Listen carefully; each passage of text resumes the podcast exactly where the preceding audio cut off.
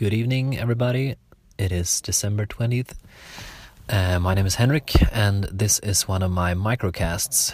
I've just seen the new Star Wars movie, uh, Rogue One, and this is gonna be sort of a brain dump of my first impressions of it. So, naturally, there will be spoilers. Um, these microcasts are usually uh, quite uh, quite random sort of in when it comes to the way in how I present things. I usually have a hard time uh, making a clear train of thought. I think today will be exceptionally bad, so consider yourself warned. And since I'm talking about a movie, since I'm talking about this movie, naturally there will be spoilers for it. Um, so if you don't want to be spoiled, stop listening right now and go watch the movie. And as I said, this will be more of a more like a brain dump than any real review or anything. Just to try to get out as many thoughts as I can now before I can structure them later, perhaps in a blog post or something. So that's that.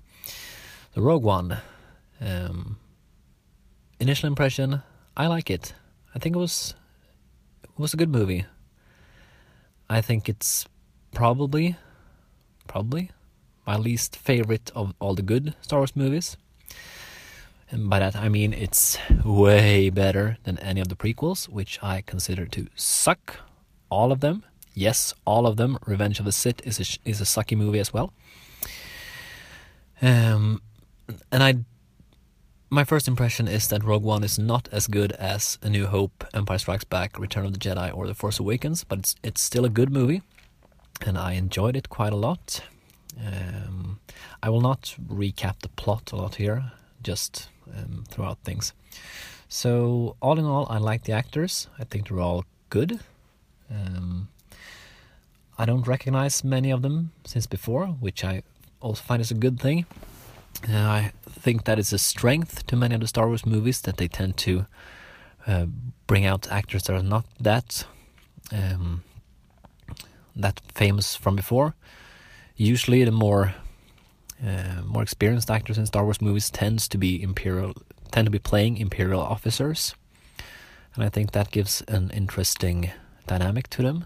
I think uh, I don't think it was as much of that in this one because I don't think there were that many well-established actors playing imperial uh, imperial officers.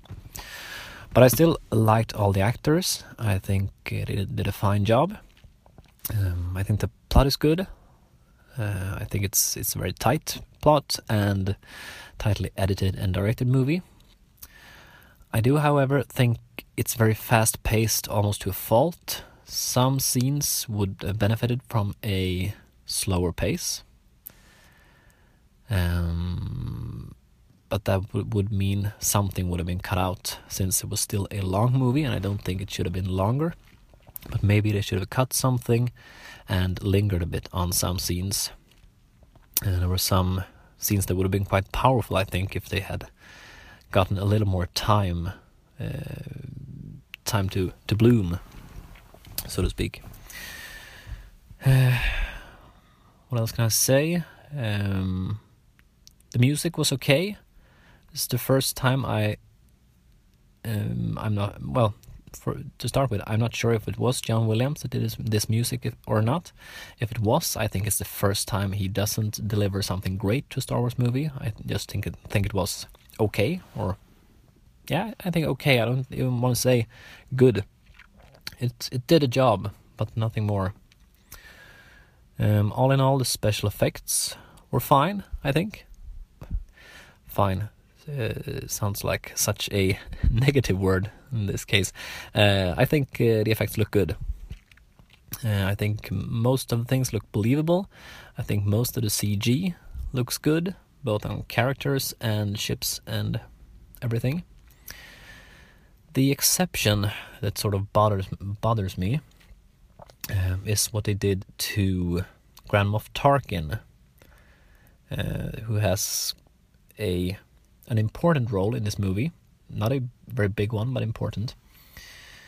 And from what I can tell, they have recreated a CGI version of Peter Cushing's face and put that on an actor because it looks like Peter Cushing. It really does.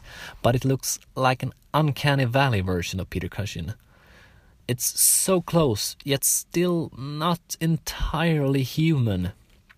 So I think it's probably a computer generated face, and it puts me at unease.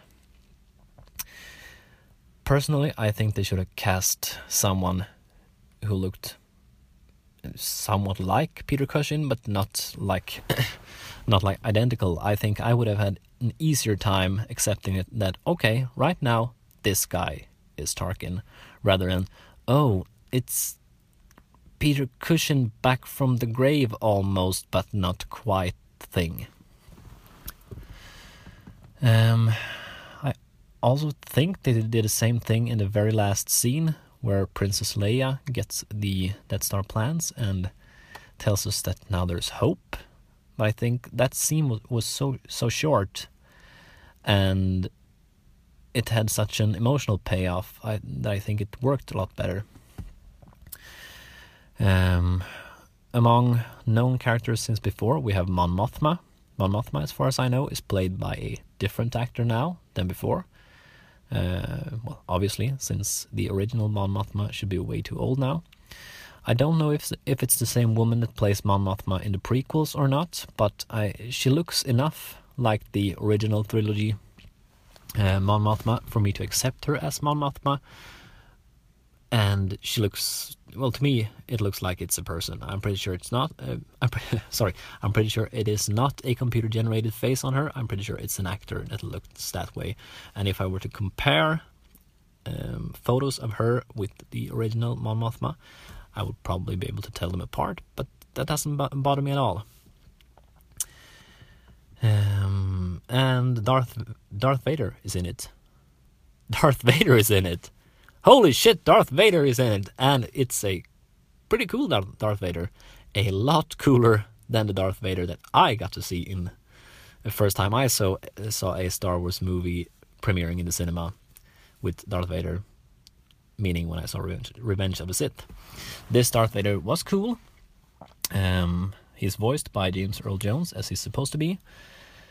As far as I know, he's not. Um, the body is not acted by. Uh, what's his name? I want to say Peter Mayhew, but isn't that Chewbacca? David Prowse. David Prowse is the man in the suit in the original trilogy.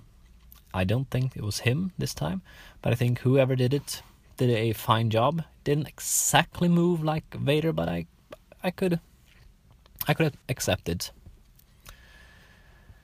Uh, what else? I liked the fact that it's very much a war movie. I thought it was interesting to see a war movie in the context of Star Wars. And I hope for future um, anthology movies, I think they call them in the series, that they will experiment with different different genres. Maybe some more war movie, maybe more of a spy thriller sometime, maybe a grand old, more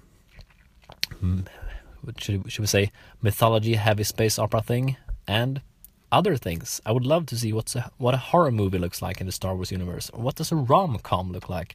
I'm open for everything, and I would really much rather see them try a bunch of different genres and fail rather than trying to make movies that's just like the the main movies uh, episodes. Well, I'm gonna say four to nine because I'm gonna continue acting like one, two, three doesn't exist. What else? Man, when I walked from the cinema, I thought that I had so much to say, and now as I'm sitting in my car and recording this, my mind feels blank. And I know I'm not going to edit this, so you're gonna hear me hem and haw and um for a while.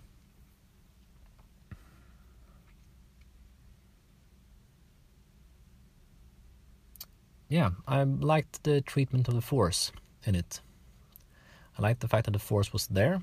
I liked the fact that there were no actual Jedi's in it, but there were hints of it in this guy whose name I've forgotten, the blind guy who seemed like a samurai samurai kind of thing.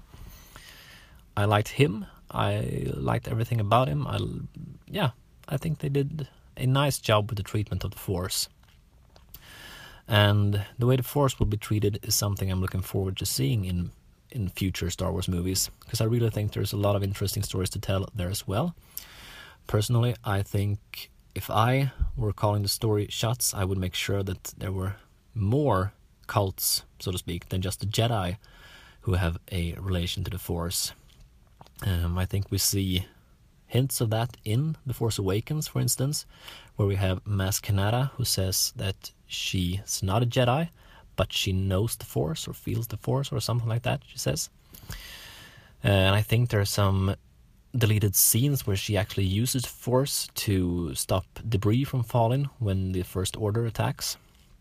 So she basically has Force powers, but she's not a Jedi. And I think that would be interesting to see what what other cultures uses the Force or feels the Force or trusts in the Force in a different way. And what interesting stories can be told from that. Um, yeah, I think I will stop for now. If I come up with more, maybe I'll make another um, another microcast of just random Rogue One thoughts. Um, oh yeah, um, one more one more thing. As I said, the whole face mapping of dead actors onto living actors, or dead actor onto living actor, seemed weird. There was another thing that seemed weird. There's there were reused footage. They actually used footage of Red Leader and Gold Leader from Star Wars A New Hope. So they participate in the battle. And I recognize those shots. I know that they're from A New Hope. And they seemed out of place on the one hand. On the other hand, they made me smile. Every time a shot like that came up, wasn't that often, but every time I smiled. So I guess they were a net positive, but they were a bit strange. And well, it's quite a quite a downer of a movie um, in the end, since well, I've already said there will be spoilers, so here we go again. Since basically every character we get to know dies, as far as I can tell, um, which was expected, I guess, because otherwise we would have these heroes that we should have seen back in the original trilogy, which we obviously didn't, since this story wasn't concocted back then. Uh, anyway, yeah, it's a bit of downer, so I guess there will be quite a few years before I show this to my daughter, for instance.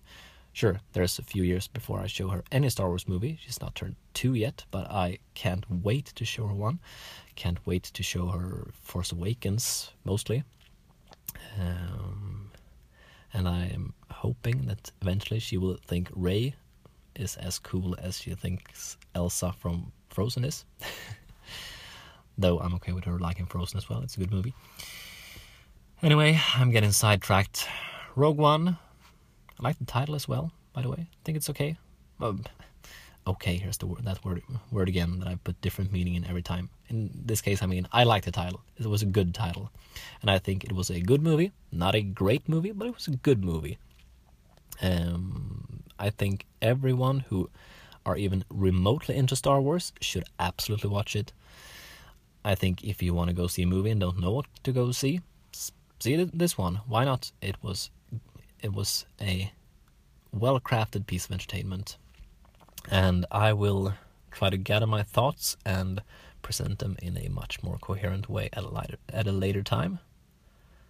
Uh, I think that was it for now.